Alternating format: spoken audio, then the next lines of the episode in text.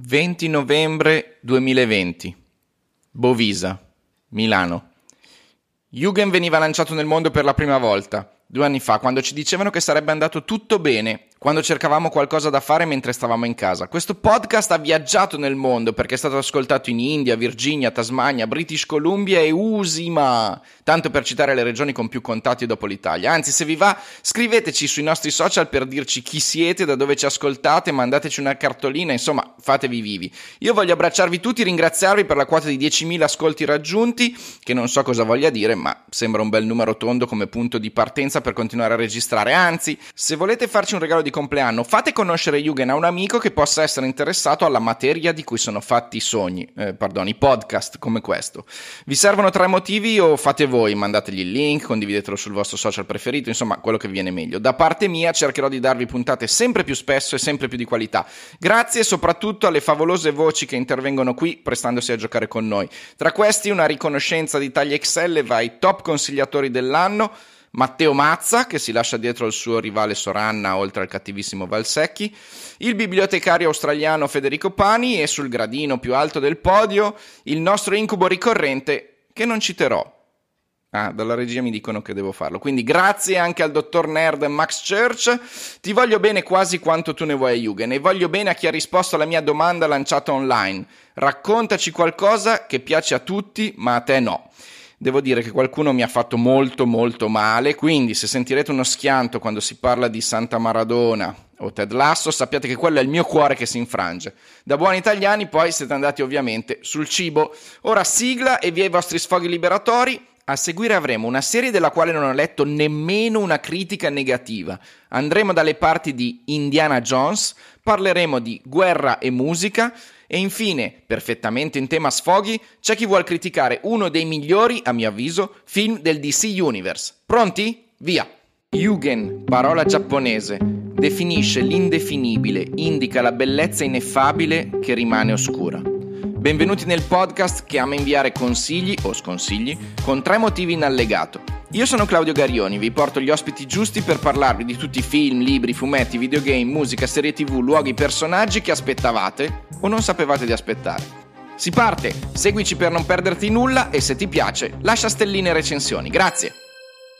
Ciao, sono Marco e chi non sopporto è Woody Allen, un regista che trovo assolutamente identico a se stesso in ogni film, che vuole mettere degli ingredienti di commedia in un calderone di psico assurdità e che secondo me non hanno nessun valore. Allora, non rivelerò la mia identità perché ho paura della furia degli haters per quello che sto per dire, ma io ho una unpopular opinion che riguarda una serie televisiva cult. Io non so come facciate ad amare Friends. Ok, l'ho detto, lo trovo noioso, lento, non fa ridere e soprattutto How I Met Your Mother fatto successivamente, certamente grazie all'eredità di Friends, è cento volte più divertente. Ho provato a guardare Friends in italiano, ho provato a guardarlo in inglese, non c'è assolutamente modo per me di arrivare oltre la sesta, settima puntata. E l'ho detto ragazzi, è così. Sono sempre Maria, odio la bicicletta, uno dei mezzi più utilizzati a Milano e nel nord Italia, soprattutto in città in pianura, perché da, da piccola sono caduta, credo che fosse una giornata al mare e mm, niente, ho ancora le cicatrici sul braccio e sul ginocchio e basta. Quel giorno ho detto basta, non ti voglio vedere mai più, mai più presa, la odio, non, non, sono, non sarò in equilibrio, evidentemente va in pari col mio cervello. bye bye. Io sono Graziano, a moltissimi piace il cocco, a me invece non piace per niente perché ha questa consistenza che sembra umido, però è farinoso, è strano, è stopposo, e poi ha questo sapore che è dolce, ma non è dolce, fibroso, veramente mi dà un fastidio pazzesco il cocco e mangio tutto, sono praticamente onnivoro, quindi non è che ho particolari o che sono schizzinoso o altro, è proprio che il cocco non mi piace, siccome mm, in genere faccio fatica a trovare qualcuno che condivide mia, questo mio fastidio, eh, volevo dirtelo, ciao. Dunque, c'è un film che a detta di tante, tantissime persone che conosco eh, ritenuto uno dei film più belli, più divertenti, più iconici della generazione. Tra queste persone in primis mio marito, che dai primissimi mesi di conoscenza continuava con questi riferimenti, frasi, situazioni del film, ah devi vederlo, ah assolutamente non hai mai visto e non l'ho sopportato. Questo film è Santa Maradona. Ho trovato noioso. assolutamente non divertente, non ho neanche sorriso a mezza battuta durante il film. Ciao, mi chiamo Stefano e volevo sfogarmi su Jugen. Eh, intanto faccio gli auguri per uh, i due anni di questo podcast fantastico. Ma detto questo, una cosa che piace a tutti, a me no, sono per esempio le serie o i film tipo Squid Game dove c'è tanta violenza, dove c'è sangue, dove... ma perché? Perché a me non piacciono perché io preferisco guardare un romanzo, un thriller dove c'è un'idea da seguire, un concetto anche dal punto di vista psicologico, perché devo mettermi davanti alla TV e vedere scene di violenza in continuazione? Perché? Cos'è che piace di una serie come Squid Game? Cos'è che piace di un film dove si vede solo sangue? Aiutatemi. Caro Jugend, sono Tamara e gli audiolibri sono una cosa che molte persone amano ma che io non sopporto per tre motivi come insegna Jugend. Uno, adoro avere in mano un libro, eh, scorrere le pagine, sottolineare alcuni passaggi, eh, annusare l'odore della carta e... Mm, scoprire il carattere delle lettere scelte per quella storia. Due, voglio scegliere io il tempo eh, di mm, attraversamento di quella storia e non voglio che qualcun altro, qualcun'altra possa sceglierlo al posto mio. E terzo motivo, voglio che la mia immaginazione possa liberamente spaziare in quella storia consegnando voci, eh, pensieri, eh, sensazioni eh, che scaturiscono tutti dalla mia mente e non da qualche altro elemento. Sono Andrea e detesto Pintus, il tra virgolette comico, che ha anche un ottimo successo, riempie teatri, vedo il pubblico che quasi ha le lacrime agli occhi, talmente ride. Io mi sforzo, ascolto, sto attento, analizzo, ma davvero non mi strappa mai mezza risata. Boh. Sono Mattia e non sono mai riuscito ad apprezzare The Boys. Niente da fare. Per carità, il concept originale è accattivante, nonché furbo, ma già il fumetto alla lunga mi aveva annoiato. Trovo la serie peggiore, con uno sviluppo scialbo, spesso piuttosto schematico.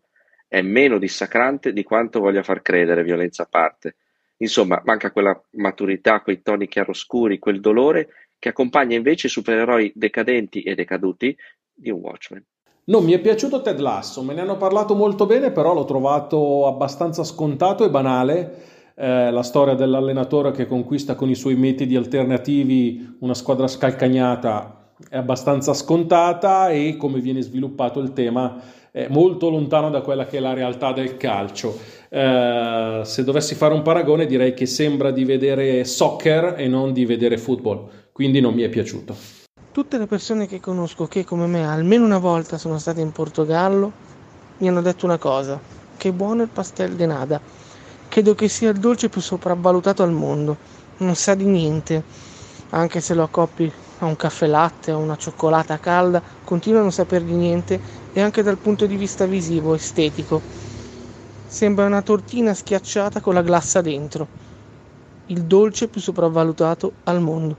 Buonasera Gario. In extremis, all'ultimo momento ti dico una delle cose che probabilmente il 99% della popolazione mondiale adora, ma io mh, mm, non, per la quale io non provo nessun interesse, e sarebbero Harry Potter e il Signore degli Anelli.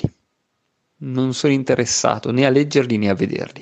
Poi magari un giorno li vedrò e li leggerò e diventerò il primo fan. Però in questo momento non ho nessun interesse. Sono Beppe, eh? pronto per gli insulti? Ciao, sono Federico Zanon e ho un problema, o meglio tanti problemi, ma ho un problema grande perché eh, ci sono delle cose che eh, piacciono a tutti e non piacciono a me. Per esempio la musica di Battisti che eh, massimo rispetto, trovo però eh, tremendamente noiosa, eh, così come trovo estremamente sopravvalutata la ehm, serie TV Lost che ha caratterizzato la mia adolescenza, anche se eh, la cosa che eh, proprio mi fa eh, ribrezzo, posso usare questa parola un po' forte, è il gelato al pistacchio. Io non riesco a capire come sia possibile che il gelato al pistacchio abbia tutto questo successo, o meglio il dolce con il pistacchio. Eh, piace a tutte le donne, eh, 95%, e davvero non riesco a capire perché non... Eh, non, non, sa di niente, salato e non riesco a trovare il motivo per il quale abbia tutto questo successo. Ciao, io sono Giorgia e non mi piace il gelato. Lo so, è particolarmente strano, infatti quando lo dico mi sento come un alieno, però è così, non mi piace, non lo amo e non riesco a capire come certe persone veramente impazziscano per il gelato. Bah, i misteri della vita. Ciao, sono Matteo. A me non piace il gelato al cioccolato non c'è un motivo specifico, ma non mi piace. Piace a tutti, a me non piace sto cazzo di gelato al cioccolato. Non lo so, eh, mi piace davvero tanto il cibo. E anche il gelato, soprattutto il gelato. Ma non mi piace il gelato al cioccolato. Io non sopporto il gelato. So che piace a tutti, ma niente, non lo sopporto per un sacco di motivi e pensandoci probabilmente perché lo associo ad altre cose che non sopporto, che sono l'estate, l'infanzia e pupo. Arrivo in coda aggiungendo il mio carico sui vostri assi estratti dalle maniche in cui li nascondevate da tempo. Io non riesco proprio a capire perché al mondo piaccia così tanto. Don De Lillo. Ci ho provato. Con Libra, affascinato dal caso JFK, ho vagato in mezzo a quelle 432 pagine cercando di riassaporare l'impatto che ebbe su di me il film di Oliver Stone invano.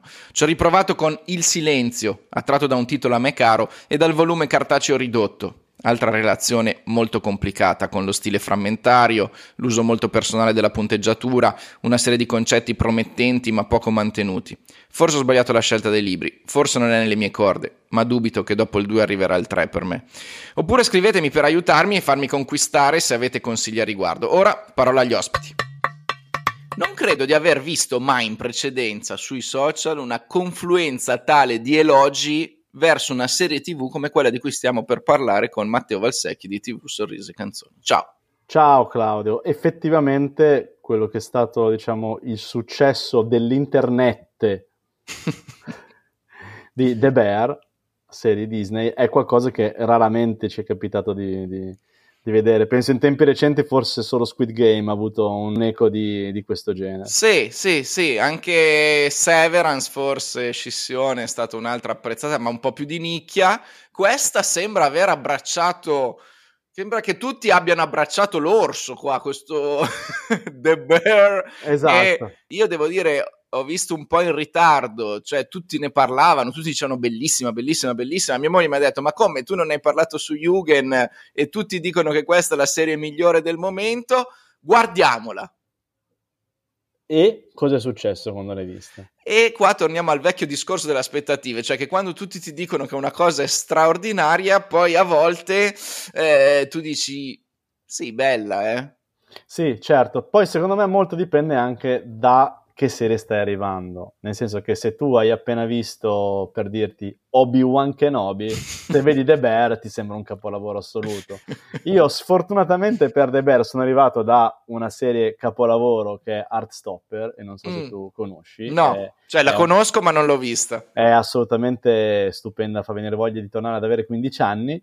Su The Bear ho indubbiamente un, gidu- un giudizio positivo, è una serie molto bella, però da qui a dire che è la serie della vita dell'universo, la serie definitiva, l'ho, l'ho, l'ho vista, diciamo, identificata con questo termine qua, la serie definitiva, francamente mi sembra un pochino troppo. Allora, premessa, eh, perché hai voluto parlare di The Bear e non di Heartstopper allora? Uh, perché The Bear è la serie del momento. quindi hai seguito quindi, la scia. Quindi, e quindi secondo me giustamente bisogna, bisogna parlarne. Uh, e poi perché sai che a me piace essere sempre dal lato sbagliato della storia, perché nel momento in cui tutti stanno dicendo che The Bear è una figata totale, devo dire sì, carina. Ma io perché ti faccio ancora parlare qua su, su Yuga? Non lo perché, so. Perché io creo discussione. Creo di... allora, diciamo la verità, è bella, è fatta bene. È... Intanto io parto da una cosa, se tu mi metti Rem e i Radiohead nella colonna sonora, anzi gli REM, come bisogna dire. Radiohead. Io sono felice.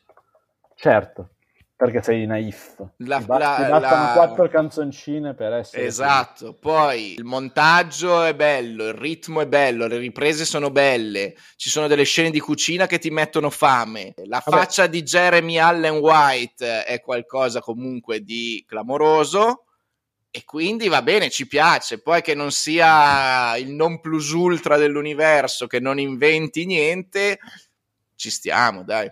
Allora, diciamo, le tre cose positive. Sicuramente, sicuramente la regia. La regia, come hai detto tu, è Uh, in questo caso secondo me è assolutamente strepitosa. È girato in un modo fantastico, soprattutto le scene di cucina che sono girate in un modo che sembra lo sbarco Mm. del, dell'esercito americano in Normandia in Salvate il Soldato soldato Ryan dei cuochi, questo. Esatto, esatto. E Ci questo- si taglia, si passa in mezzo ai coltelli, si, si... scotta, scoppiano gli incendi. Sì, sì, eh, sì. A, a un certo punto ci si È una accoltella trincea. pure.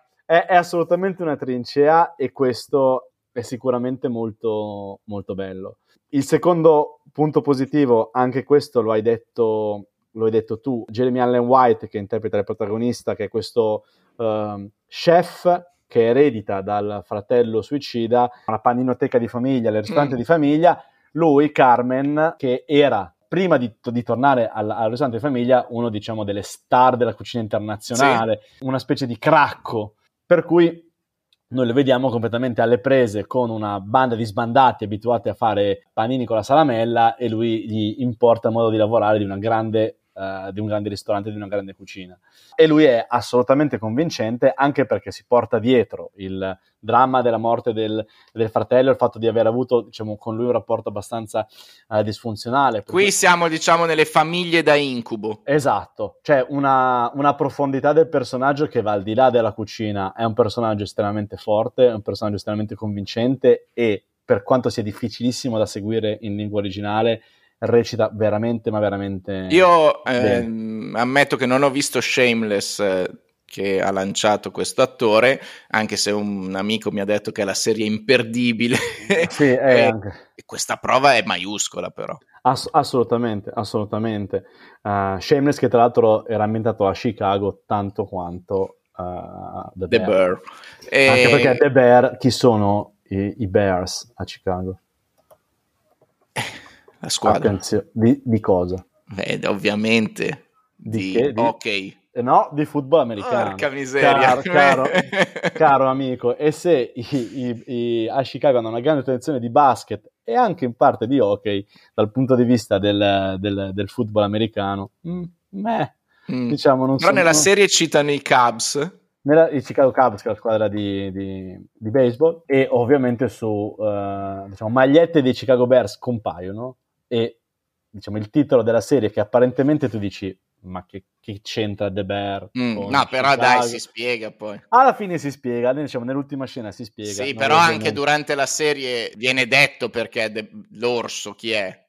Sì, certo, viene detto però... Poi in questo caso si parla insomma appunto di ambizione, di scappare da una gabbia, Certo, di quanto le tue origini ti trascinino, quanto si possano modificare gli status sociali. Quindi è, è ricco di contenuti, è ricco Assoluta- di assolutamente, eh, assolutamente. sviluppo. Vediamo perché ci sarà una seconda stagione che è già stata confermata È stata che- annunciata tipo 20 giorni dopo l'uscita negli Stati Uniti. e che il finale insomma apre a una situazione nuova, diversa Ass- da quella che abbiamo visto in questa, in questa prima parte. Assolutamente, assolutamente. Terzo punto, per adesso abbiamo parlato di, diciamo, di situazioni abbastanza drammatiche, ossia un ristorante che va malissimo, un, eh, un cuoco che si ritrova a lavorare in un mondo completamente diverso dal suo. il suicidio di un fratello, ma in The Bear si ride anche, Sì. per fortuna. Soprattutto all'interno della cucina con un paio di personaggi che sono veramente Mhm. spassosi, tra cui consiglio Ibra. Poi scoprirete chi è Ibra. Che non c'entra Eh, niente E con non lo c'entra svedese. niente con Zlatan Ibrahimovic. E devo dire che questo contribuisce a rendere tutto diciamo, molto più eh, umano, molto più realistico. Sì, è, è molto piccola in certe cose questa, questa storia. Cioè, anche quando, per esempio, senza fare spoiler particolari, ci sono dei debiti, Sì. eh, questa cosa non trascende nel peggio che può regalare una storia di questo tipo. Resta No, sempre certo. abbastanza equilibrata nei toni. Certo, sì, sì, sì, ass- assolutamente, ass- sono assolutamente d'accordo. È una serie che vedi, vedi con piacere e voglia di vedere tutto in una volta, anche perché fortunatamente il range delle puntate, diciamo della lunghezza delle puntate è accettabile, ossia Sì. 20-40 minuti al massimo, per cui c'è una scena, diciamo, ecco, se vogliamo dire l'episodio capolavoro è il 7, Ep- episodio 7, non so se tu hai presente, sì, tu che l'hai vista hai capito di quale sto parlando, Uh, quello secondo me è il, lo- il peak assoluto della serie. Quello è veramente. Diciamo, non dico che vale la pena di vedere la serie solo per quell'episodio, perché non è vero. Mm. Ma quell'episodio la fa volare su una, diciamo, su una vetta altissima, altissima. Va bene, non so se tu ti sei chiesto se l'attore sappia cucinare o no. Eh, questa, questa è una bella domanda. Ti ma posso dare io la risposta? Dimmi perché sai pure. che mi, mi documento.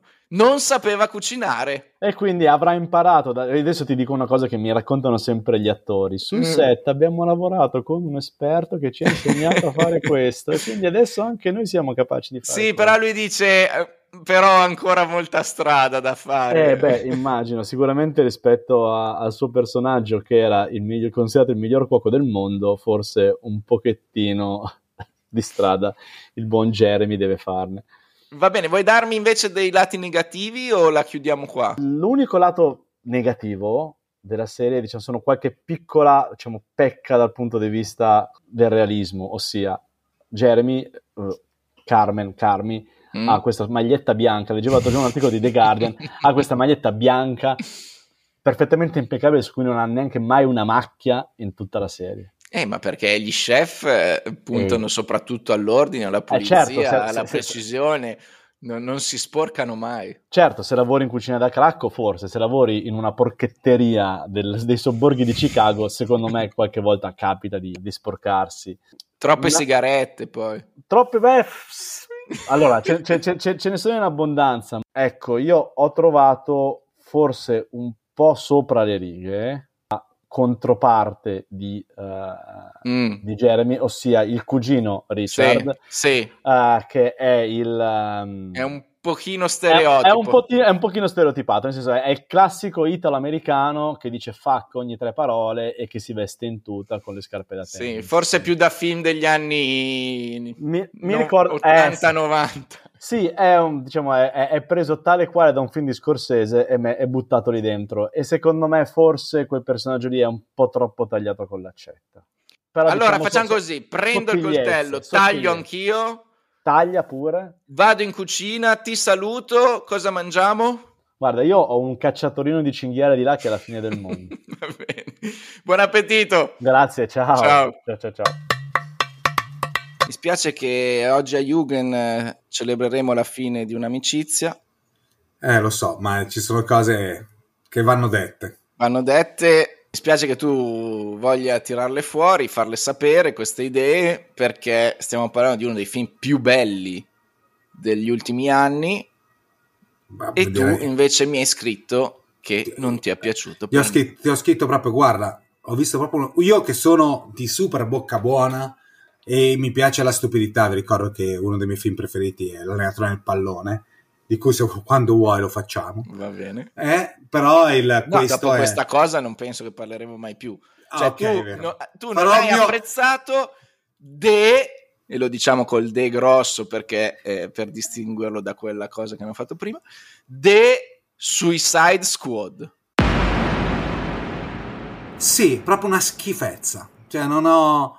L'ho guardato in sti giorni, ce l'avevo lì, ho detto, beh, mi piace il film di supereroi, eh, è un film leggero, ero proprio tranquillo sul divano, ho detto ora me lo guardo, l'ho guardato e ho detto ma che merda è? No, no, no, io l'ho messo tra i miei cinque film preferiti in assoluto del 2021.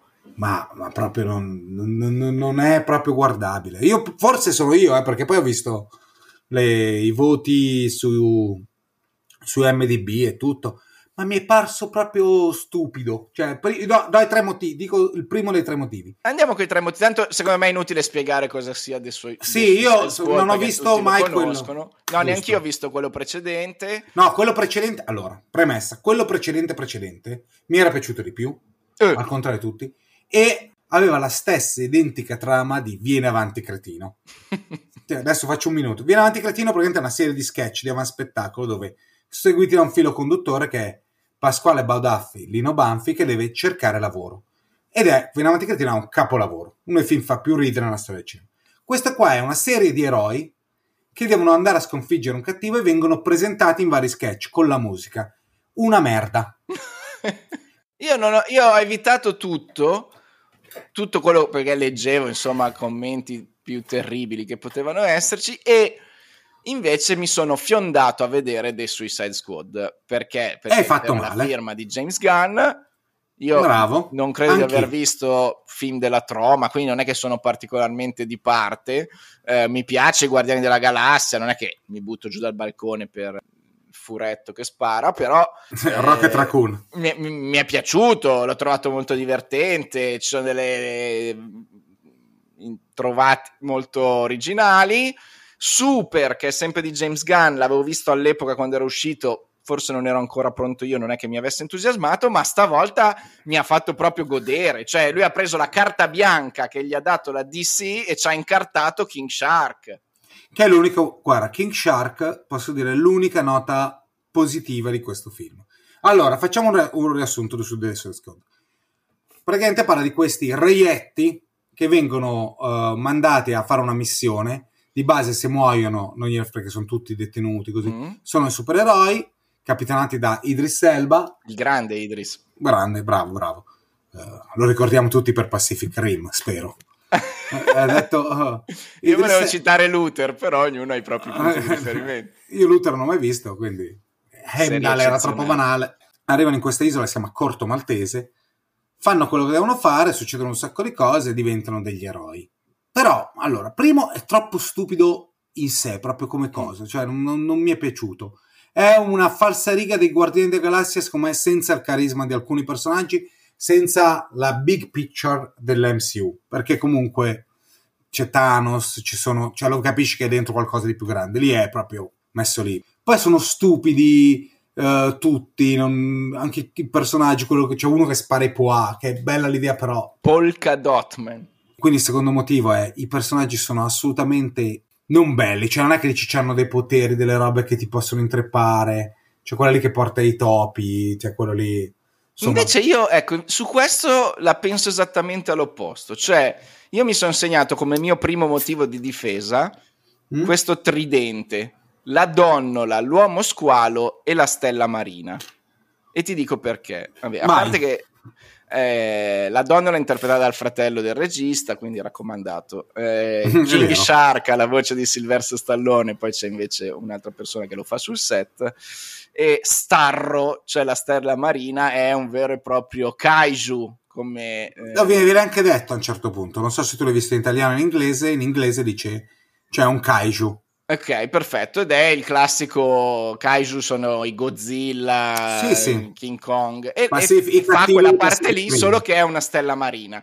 Cioè, in questo, in questo modo di ragionare molto stupido, molto palese, molto grottesco, molto esplosivo, colorato, estremo, c'è secondo me la genialità del film. Mm. Eh, tu dicevi prima quella che porta i topi. Beh, quante volte hai visto in un film? No, certo, però boh, non, non- non mi ha, non, mi ha, non mi ha esaltato, cioè non, so- non proprio, non sono, non sono riuscito a entrare in sintonia col film. no.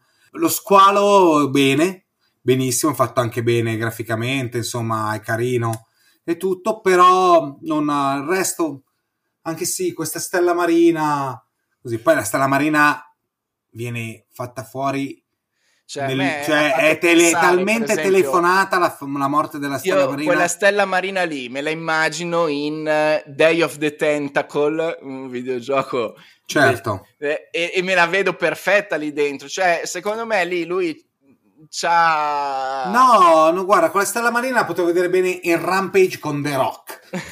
Capito? Cioè, quello- questo film qua fosse stato Rampage. Quindi proprio chiaramente una stronzata. Eh, ma Questo questo qua- parte proprio, scusami però, un film dove la premessa è già stupida mh, del fatto che tanti film eh, abbiamo già visto, no? Prendiamo i criminali e li liberiamo per fare un lavoro che nessuno farebbe. Sì. Cioè è, è una cosa già implausibile. Quindi fallo proprio all'eccesso, col sangue che schizza da tutte le parti, in questa maniera qua, con una trovata dietro l'altra e facci soddisfare in questa direzione. No, non, no. non pretendiamo che ci sia eh, una particolare coerenza, diciamo così.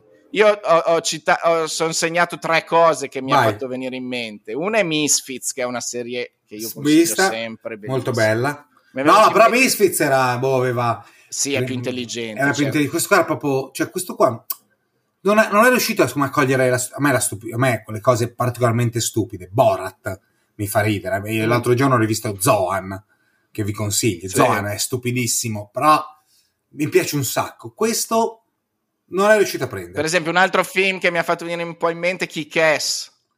Ma va, cioè Kick-Ass è molto più bello. Questo qua proprio non, non- non- non ha... Non ce l'ha, cioè poi due po- personaggi con due poteri uguali, Pacemaker Scusami, in The, in The Boys, che è la terza cosa che mi sono segnato, non ce l'avresti vista bene la stella marina con The Deep? Sì, però The Boys è proprio... Cioè, The Boys... Questo non, li guarda, non lo guarda nemmeno negli occhi, The Boys. L'attore di Homelander se non gli devono dargli un Oscar. Anche Quando- eh, condivido, quando, condivido. quando entra in scena ti viene l'ansia. Sì, Dici, sì. adesso questo fa una stronzata ed è immortale. Adesso si ammazza tutti. Cioè, Bellissimo, bellissimo. Cioè, solo Giancarlo Esposito riesce a tenerlo. Torniamo a The Suicide Squad. Terzo motivo? Margot Robbie. Cioè, non Margot Robbie in sé, perché Margot Robbie è sempre un motivo per vedere un film. E infatti Cioè, è il mio terzo motivo positivo di questo Sì, film. è e- Robbie Harley Quinn. Margot Robbie Harley Quinn appiccicata con lo scotch. Cioè, presa Margot Robbie, hanno detto abbiamo, abbiamo un personaggio che funziona, che già nell'uno, tipo a un certo punto, un super, cat- super mostro. Adesso, spoiler. Spoiler. Lo, Ma nessuno lo guarderà il Suicide Squad senza l'articolo.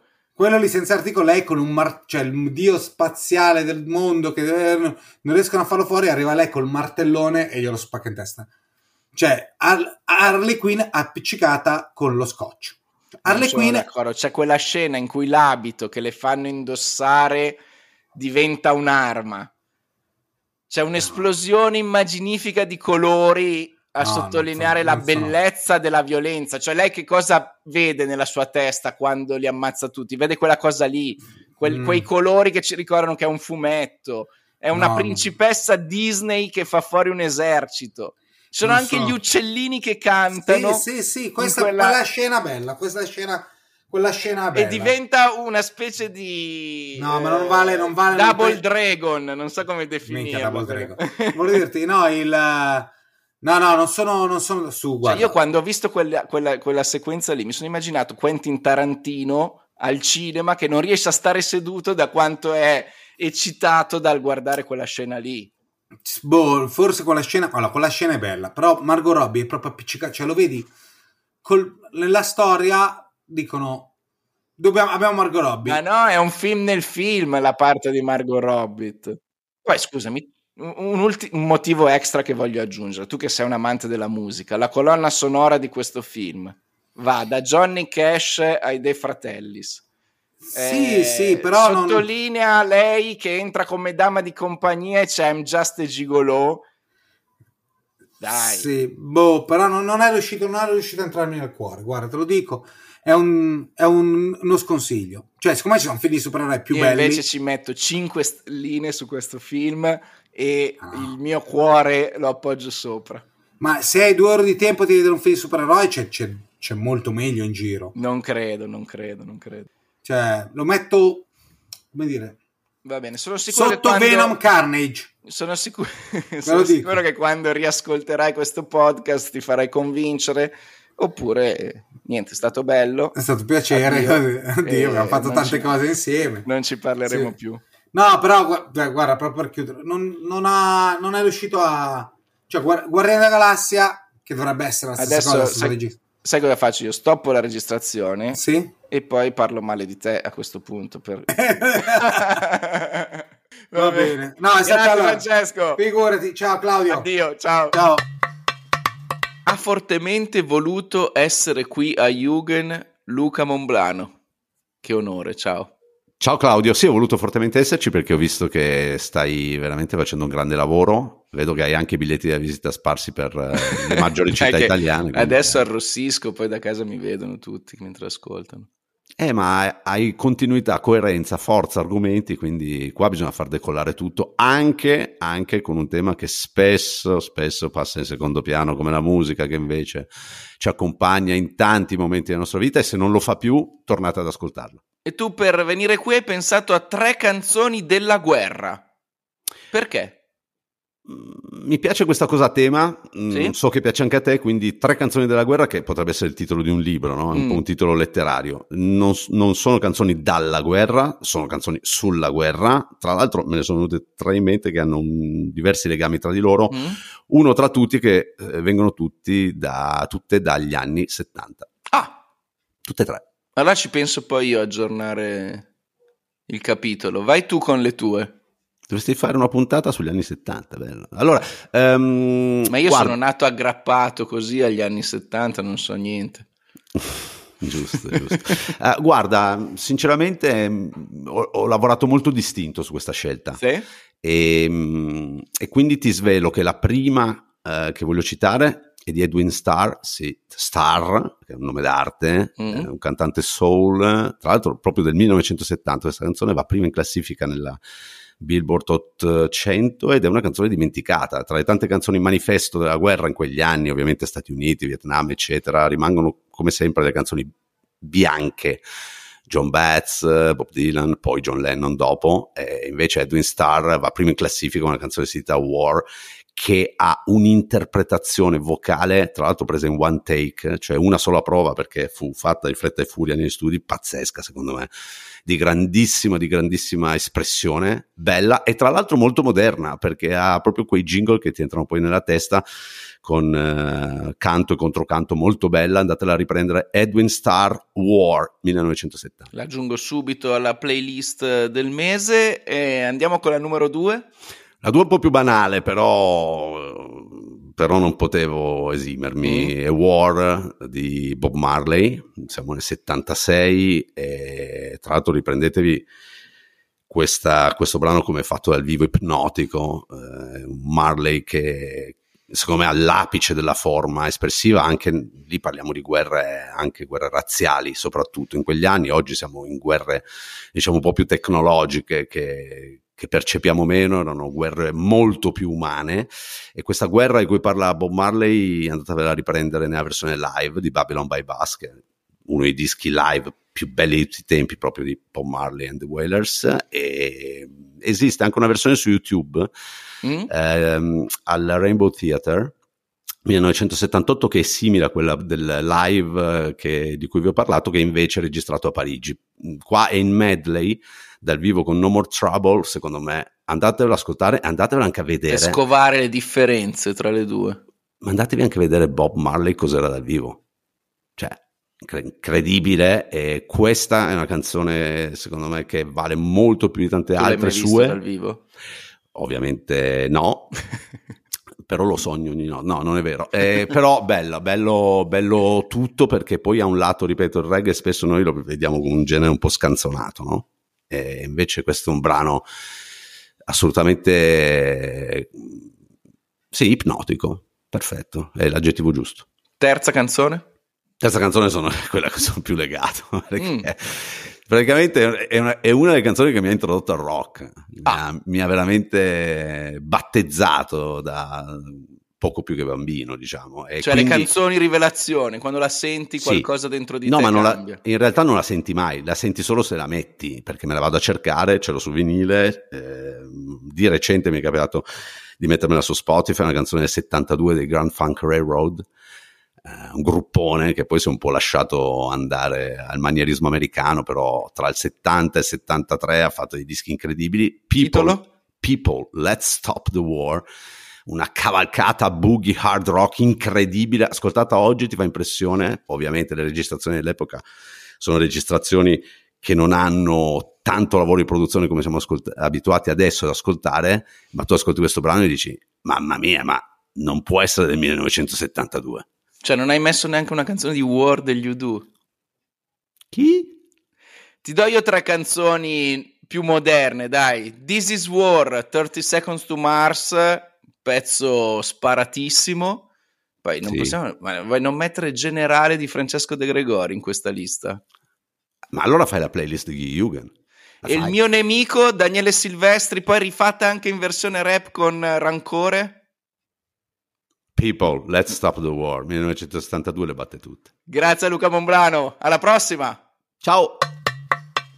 Torna a trovarci Francesco Bellu, ciao, bentornato. Ciao Claudio, grazie mille dell'invito. Ci aveva parlato di uno dei film più wow degli ultimi tempi, The Green Knight, eh, con te avevamo parlato anche di Ghostbuster, eh, quindi un po' anche sul eh, retro, sul vintage, sulla sì. nostalgia. E qua c'è un nome che tu hai messo come nel sottotitolo del tuo libro, che ci riporta molto alla nostalgia, alla nostra giovinezza, diciamo così, che è quello di Indiana Jones, perché tu hai scritto un libro da archeologo, amante del cinema, che si intitola L'archeologo sul grande schermo. Sì, l'archeologo su grande schermo in cui in pratica fondamentalmente racconto eh, la figura dell'archeologo al cinema, partendo dal muto, quindi dei primi film eh, del Novecento per arrivare ad, ad oggi fondamentalmente. Ho fatto un lungo percorso che segue sia la storia del cinema che anche la storia dell'archeologia, perché vanno praticamente di pari passo. Eh, anche se poi in realtà l'archeologo che viene sempre raccontato al cinema è sempre un po' un archeologo eh, che in realtà non esiste, è, è una, un'avventura. Cioè, quando da bambini dicevamo voglio anch'io fare l'archeologo perché voglio volare insieme a Sean Connery sull'aereo, in Esatto. realtà eh, non ha il cappello. No, non c'ha il fedora, non c'ha nemmeno la, la pistola. Per quanto La frusta. la frusta, eh, non ha bellissime donne al suo fianco, comunque dipende. dipende. Non lo escludiamo, Non dai, sfidiamo, lato. non le sfidiamo, anche se spesso e volentieri l'archeologo che lavora sui cantieri di scavo spesso fa, eh, lavora sui cantieri stradali dove fa la valutazione di impatto Mm. archeologico e, e spesso si trova ad avere più che altro operai, quindi uomini eh, alti, grossi e non delle Ha bellissime più a che fare con la polvere che con Esatto, eh, esatto, la polvere sì, da sparo. Sì, sì, sì, sì, sì. Ok, libro pubblicato da Edizioni NPE. Sì. E io quando ho visto questo lavoro, questo mix, questo collage, eh, mi sono sicuramente fatto affascinare e ti ho un po' detto, "Eh, devi tornare per forza Sì, su sì. Jugend a parlarmi dei Sì, tre sì. archeologi migliori proiettati sullo schermo, dei peggiori. Da cosa vuoi partire? Da chi? Ma vuoi allora, è ovvio che si parte un po' da Indiana Jones, che nel bene e nel male, diciamo, è la figura che ha reso, diciamo, l'archeologo famoso e, e- e il lavoro dell'archeologo. Diciamo che Indiana Jones è diventato proprio per, come nome addirittura, è una sorta di sinonimo di, di archeologo, anche se poi a, a noi archeologi il fatto di essere definiti Indiana Jones non ci va benissimo. o meglio, venire delle eruzioni cutanee. sì, diciamo che per un periodo, figurati, eh, quando si facevano delle proteste per quanto riguarda migliorie per la professione, eh, c'era un cartello con scritto l'archeologo non è Indiana Jones, Mm. perché ovviamente Indiana Jones è un archeologo avventuriero degli anni 30 che eh, È un supereroe. è un supereroe frutto, diciamo, di una rilettura dei film degli anni 30-40 avventurosi fatto da Spielberg e Lucas e di fatto quei film sono un omaggio proprio anche a quel genere di film. Però è innegabile che eh, se facciamo un discorso prettamente cinematografico sono forse i tre migliori film mh, in cui compare un archeologo, nel senso che sono dei film altamente godibili, scritti anche molto bene, soprattutto i primi tre. Il, quarto, io sono di quella, diciamo, di, quella, di quel gruppo che dice che il quarto Indiana Jones non esiste. No, lo stiamo aspettando Eh, ancora, no? Ah, ah, so, concordo, sì. Ah no, scusami, ma scusami, in realtà il quarto Indiana Jones vero è Fate of Atlantis, eh, Ah, sì, l'avventura sì, sì, grafica. sì, la fintura grafica. eh, e non si capisce perché non abbiano fatto più su quello e ci abbiano messo gli alieni, ma quelli sono i misteri di George Lucas. Ma quanta paura hai verso il quinto, o, come diciamo, come lo Eh, vogliono definire? Non lo so, perché in realtà non si capisce nemmeno bene di cosa parli. Pare che sia una sorta di ehm, operazione di nostalgia, forse torna indietro nel tempo, perché comunque ci sono dei nazisti di mezzo. E questo è uno dei motivi per cui Spielberg infatti non l'ha girato, sarà girato da James Mangold, no, eh, che, eh, perché Spielberg dopo Schindler List ha deciso che mh, non avrebbe fatto più film in cui in qualche modo i nazisti Mm. sono in un'opera diciamo di... eh, un'opera diciamo, di finzione leggera in qualche modo, ecco, Mhm. non se l'ha sentita. Eh, e quindi ha dato diciamo, le redini a, a Mangold e lui è rimasto come produttore. Eh, le promesse per un buon film ci sono tutte teoricamente, insomma, anche perché gira- è ambientato in Italia, in Sicilia, però sul resto non si sa granché, ecco, rimane il riservo più assoluto. Uscirà a giugno 2023, eh, e quindi insomma lo aspettiamo un pochettino al varco. Dovrebbe essere anche l'ultima avventura di Indiana Jones, anche per questioni banalmente anagrafiche, perché eh, Harrison Ford ha 80 anni, quindi insomma c'è anche questo aspetto da tenere in, in- in conto. ehm, Ma tenendo io quando ho visto questo tuo lav- lavoro mi sono chiesto se tra i- gli archeologi del grande schermo va inserito anche Henry Jones eh, Senior. Beh sì, lui peraltro eh, quando in una parte del libro ho faccio scoperto una- essere nato il 12 dicembre, il Sì, mio sì, stesso sì. giorno. Ah, quindi vedi Quindi sono ancora più affezionato a questo personaggio adesso. Tieni conto che poi ho fatto in una parte, in un capitolo ho fatto un po' la carta d'identità degli archeologi perché si Mm. possono dividere in grossi filoni, cioè l'archeologo avventuroso, l'archeologo che, che ad esempio è Indiana Jones, o come può essere anche in parte Alan Quaterman, che non è proprio un archeologo in senso stretto, però fa in qualche modo l'archeologo, oppure ci sono gli archeologi studiosi di cui fa parte ad esempio Henry Jones Senior, Mm. o anche James Spader di Stargate, che è l'egittologo secchione, eh, che appunto è, è in mezzo ai libri, oppure l'archeologa eh, Evelyn di- della mummia, che anche lei si definisce un topo da biblioteca, eh, eh, però poi alla fine va a finire a fare lo scavo dove trova eh, la mummia, diciamo, di Imhotep, che gli creano un po' di problemi, insomma. Quali altri archeologi vuoi mettermi nel podio? O volevi dirmi ancora qualcosa su Indiana Jones? Ma allora, altri nel podio sicuramente metto uh, Percy Fawcett, che in realtà è un archeologo realmente esistito, che è in uno dei film più anomali e più curiosi, che è eh, Civiltà perduta di James eh, Gray, Mm. che eh, racconta la storia di questo archeologo che negli anni 20 eh, eh, va a cercare una eh, ipotetica città nella foresta amazzonica sulla base di alcune ipotesi sue. E lui si perde nella foresta amazzonica col figlio, non viene più ritrovato.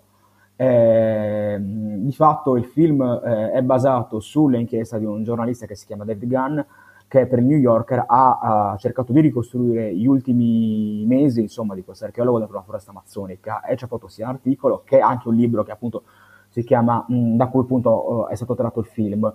E lui è un archeologo che in realtà non ha successo, che invece, rispetto a eh, Iran Bingham che eh, va nella giungla e trova Machu Picchu, lui invece va nella giungla e paradossalmente si perde e viene verosimilmente ucciso Mm. eh, da, da qualche, mh, da qualche tribù amazzonica. Spoiler, Poi- quindi, le- qua fatto. Ma in realtà no, perché la storia si conosceva già in realtà, quindi no, no, non è quello. il No, sto discorso, scherzando ecco. ovviamente. Ma eh, infatti quando eh, mi sono avvicinato all'argomento ho detto però non c'è un nome di un archeologo reale che tutti conosciamo. Beh, eh, in realtà no, paradossalmente... eh, E questo è ehm, un po' clamoroso. Sì, eh, l'unico che- su cui hanno fatto dei film sono film televisivi, banalmente Howard Carter, hanno fatto una serie a puntate di, una miniserie a puntate su Tutankhamon, di cui peraltro quest'anno ricorrono, ricorrono i 100 anni della scoperta della tomba che è avvenuta il 4 novembre, quindi qualche Mm. giorno fa, eh, e hanno fatto una serie, eh, cioè, scusami, una miniserie in cui Howard Carter ovviamente è, è vissuto, così come all'interno Tu del l'hai film. vista? Sì, e- e tutto sommato non è male, a- si prendono una licenza narrativa piuttosto grossa che eh, è legata al fatto che nel film Howard Carter si innamora della figlia di Lord Carnarvon, in realtà non Pensavo è di Tutankhamon. eh sì, Tutankhamon come il poverino, insomma, lui era mummificato, la vedo difficile.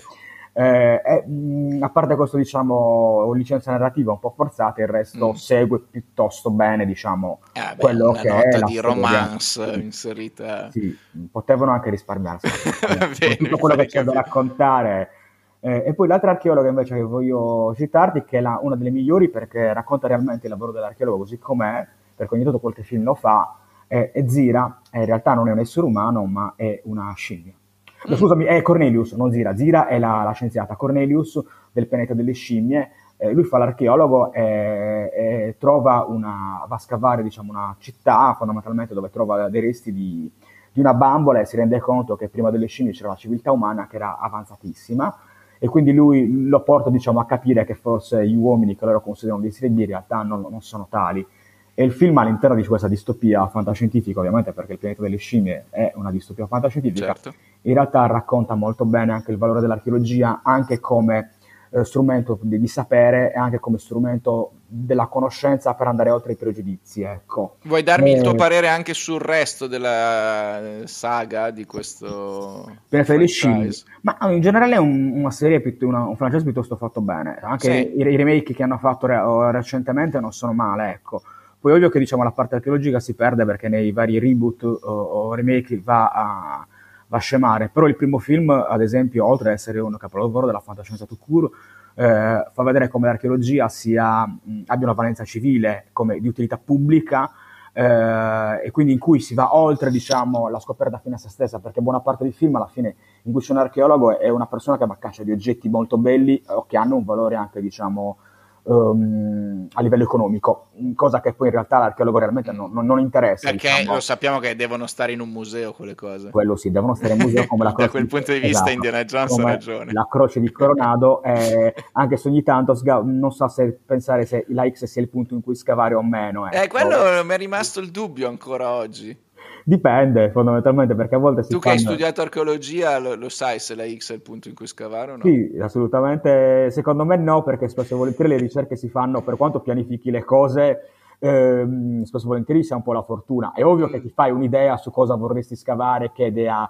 A meno eh, che tu abbia la mappa del pirata, allora in Esatto, quel caso sì, sì, sì, che è una cosa piuttosto rara, però insomma averla non sarebbe male ogni tanto, ecco, per non andare completamente alla cieca, vedi per esempio le scoperte di questi giorni, insomma, con i bronzi trovati eh, in, eh, in Toscana, oppure insomma eh, l'ipotetica, stavolta. veri stavolta, o l'ipotetica, la notizia anche quella di ieri, però ovviamente i giornali ci hanno richiamato sopra di questo tunnel lungo più, quasi di due chilometri trovato in Egitto e che questa archeologa della Repubblica Dominicana o di Santo Domingo, comunque una di quelle parti del, diciamo, del Sud America lì, eh, eh, ha detto che sarebbe la presunta tomba di Cleopatra a Marcantonio. Ovviamente la stampa ci è andata a nozze su questa cosa, o- non c'è nessuna prova che possa essere la tomba di Cleopatra a Marcantonio, però insomma lei l'ha ipotizzata. Però ci piace pensare. Esatto, lei, lei l'ha ipotizzata, ovviamente i giornali hanno scritto hanno trovato la tomba di Cleopatra, che insomma non, non- Perché mettere il dubbio quando puoi prendere una bella Ah, certo, certezza? certo.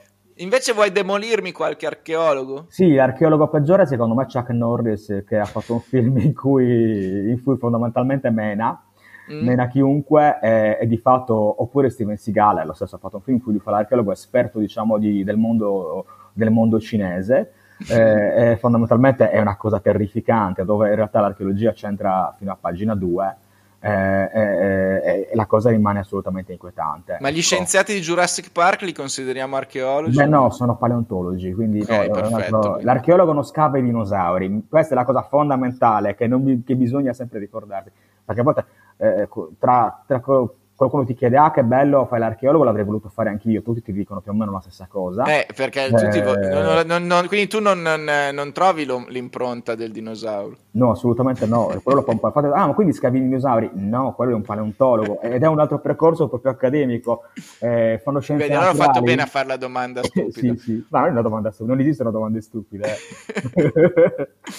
Bene, poi quali altri vuoi demolirmi? Ma allora, eh, poi in realtà demoliti in realtà no, perché fondamentalmente anche Nicolas Cage nel Mistero delle pagine perdute, tutto sommato se la cava piuttosto bene. Lui in realtà è un archeologo quasi alla Dan Brown, alla Codice da Vinci, che eh, cerca peraltro mh, di ricostruire la storia americana più recente eh, attraverso i documenti che trova. In questo caso lui, se non ricordo male, nel secondo finisce addirittura nella- in una sorta di...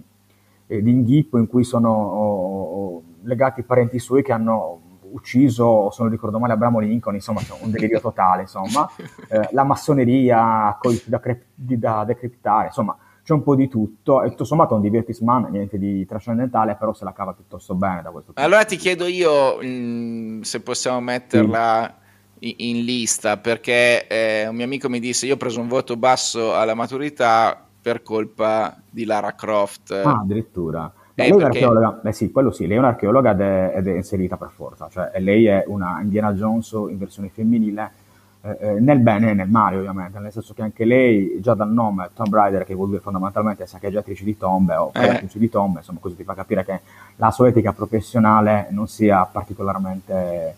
eh, particolarmente eh, sì, stimolata. eh, stimolata. Eh, tenendo conto che poi quei film hanno anche dei problemi a livello diciamo della rappresentazione della donna e anche la sessualizzazione ecco perché Mhm. Lara Croft è anche un videogioco in cui lei viene oggettivata da un punto di vista sessuale e quindi questo crea anche dei problemi anche nella rappresentazione eh, sia della- dell'archeologa come professione sia come donna insomma Eh, e quindi mm, mm, ci sono Meglio Alicia Vikander. eh, beh, oddio, se tutte e due sono più o meno la stessa cosa, tenendo conto che eh, da eh, Angelina Jolie e Alicia Vikander ca- eh, cambiano perché eh, seguono l'evoluzione del videogioco, da questo punto Mm. di vista. Lei sicuramente è più giovane, meno, meno scaffata e anche sicuramente meno, meno volutamente sexy, perché Angelina Jolie anche giusto, preme su questo aspetto qua, ecco. Eh, tenendo conto che... eh, Beh, come lo era anche il videogame. sì, il videogame volutamente, beh, tieni conto che c'era la leggenda metropolitana in cui si cercava, eh, co- in cui dicevano che attraverso una serie di comandi potevi vedere Lara Croft nuda, e questo che ti fa capire eh, insomma quale fosse il problema, tenendo conto che poi c'è l'aspetto del gioco in cui il giocatore fondamentalmente fa decidere a Lara Croft quello che deve fare, quindi in qualche modo è- il giocatore utilizza Lara Croft fa- mh, da un, punto, da un punto di vista proprio di oggetto, Mm. nel film invece diventa una sorta di voyeur perché ovviamente il film mostra in maniera anche mh, evidente le forme eh, attraverso i rallenti, i movimenti, in cui eh, diciamo, mh, diciamo, l'aspetto fisico di Lara Croft viene assolutamente evidenziato e anche eh, in maniera forse anche eccessiva da questo punto di vista. Quindi eh, in- si passa da giocatore a voyeur, a uno che guarda e si compiace di quello che sta avvenendo. Quindi questi film anche eh, hanno questo aspetto, diciamo, eh, complicato da dover gestire, ecco, e all'interno ovviamente del- dell'archeologia questo crea un po' di problemi anche come rappresentazione proprio del lavoro, tenendo conto che poi eh, le archeologhe hanno tutta una serie di stanze anche lavorative in cui sono sottopagate, c'è un articolo di Repubblica di qualche anno fa in cui si lamentavano anche del fatto che avessero, avessero anche paghe più basse rispetto ai loro colleghi uomini, tenendo Mm. conto che loro fanno il lavoro come, eh, come i loro colleghi maschi, in maniera Certo. anche molto impegnativa, perché l'archeologo eh, e l'archeologia è un lavoro anche fisico, quindi ehm, eh, loro si, si dice, loro fanno mh, un lavoro che eh, le impegna tantissimo e si danno completamente a questo lavoro, non, non meno dei maschi, anzi spesso e volentieri hanno un acume molto più particolare perché eh, sono anche più attente su determinate dinamiche, eh, tenendo conto che poi sono preparatissime anche perché fanno un percorso accademico molto complesso, quindi cioè, c'è da dire anche questo, ecco. Allora, eh, io credo che noi abbiamo fatto un bel quadro, non so se tu hai ancora qualcosa da aggiungere, anche perché se no eh, poi possono trovare e leggerlo. Sì, ah, sì, libro. tanto il libro Se no, si se ci dici tutto esatto, qui, esatto. poi non lo leggono più. L'archeologo sul grande schermo, ricordiamo il titolo. Sì. Ti saluterei con una domanda. Fai pure. Cos- qual è il pezzo che manca, che si deve cercare, che, che- che gli archeologi sognano di trovare? La- la- la- il santo graal? No, ma guarda, in realtà l'archeologo non, non pensa sugli oggetti che deve trovare, perché l'archeologo, l'archeologo ricostruisce il passato, quindi Mm. il contesto storico, eh, la vita che c'è stata nel passato, Eh, quindi in realtà non, non cerca l'oggetto. Ovvio se trova qualcosa di bello o anche di, eh, ovvio che fa oh, giustamente piacere, però non è l'aspetto su cui si preme. Mm. Però diciamo, ecco, se tu trovassi un eh, baule in una soffitta, dentro cosa vorresti trovarci? Ma oddio, tenendo conto che io sono un, orientalista, se trovassi delle tavolette scritte in qualche lingua morta sconosciuta non mi dispiacerebbe affatto. Va bene, mi sembra una, una storia di Rosetta Bisto, diciamo così. Eh, più o meno sì. Va bene, in bocca al lupo per la tua ricerca, grazie, mille, Francesco. Grazie mille Claudio. A Natale sapete cosa regalare agli amanti di Indiana Sì, Jones. sì, sì. Ciao, alla prossima. Ciao, grazie, alla Grazie. prossima, ciao. Ciao. Lista dell'attesa numero 46 per spegnere con i desideri le due candeline sulla torta del compleanno di Jugend. 1. Senior. Il 2 dicembre su Netflix arriva il documentario su Robert Downey Sr., cioè il papà del Junior che ha messo il suo volto nel casco di Iron Man e molti altri film. Il racconto della vita del regista si è trasformato in qualcosa di completamente diverso, ha detto l'autore Chris Smith. Ci aspettiamo una riflessione su arte, moralità e relazioni disfunzionali. 2. Passengers, Milano. L'ho infilato anche se già in libreria, ma per me vale perché non l'ho ancora preso. Aspetto con curiosità di leggere quello che c'è all'interno dell'edizione sulla mia città della collana confezionata dalla casa editrice Iperborea. Una compilation che tra i tanti nomi sfoggia Gianni Biondillo, Paolo Cognetti, Giada Bai, Giacomo Papi, Nadisha Uyangoda e Malika Iane. E poi c'è Ivan Carozzi che parla di San Siro. 3. Giga Ciao. Giacomo Cason Bevilacqua. Sio. Fraffrog, Dado, un poker d'assi che si è unito tipo Voltron per dare vita a una casa editrice di fumetti e cartoni animati. Il mio sogno è che conquistino il mondo o almeno aprano un parco a tema con i loro universi. Sono certo che riparleremo presto di quello che uscirà da quelle quattro teste messe sotto lo stesso tetto. Questa è la fine, ci risentiamo in Jugend 47. Ciao, anzi, giga ciao.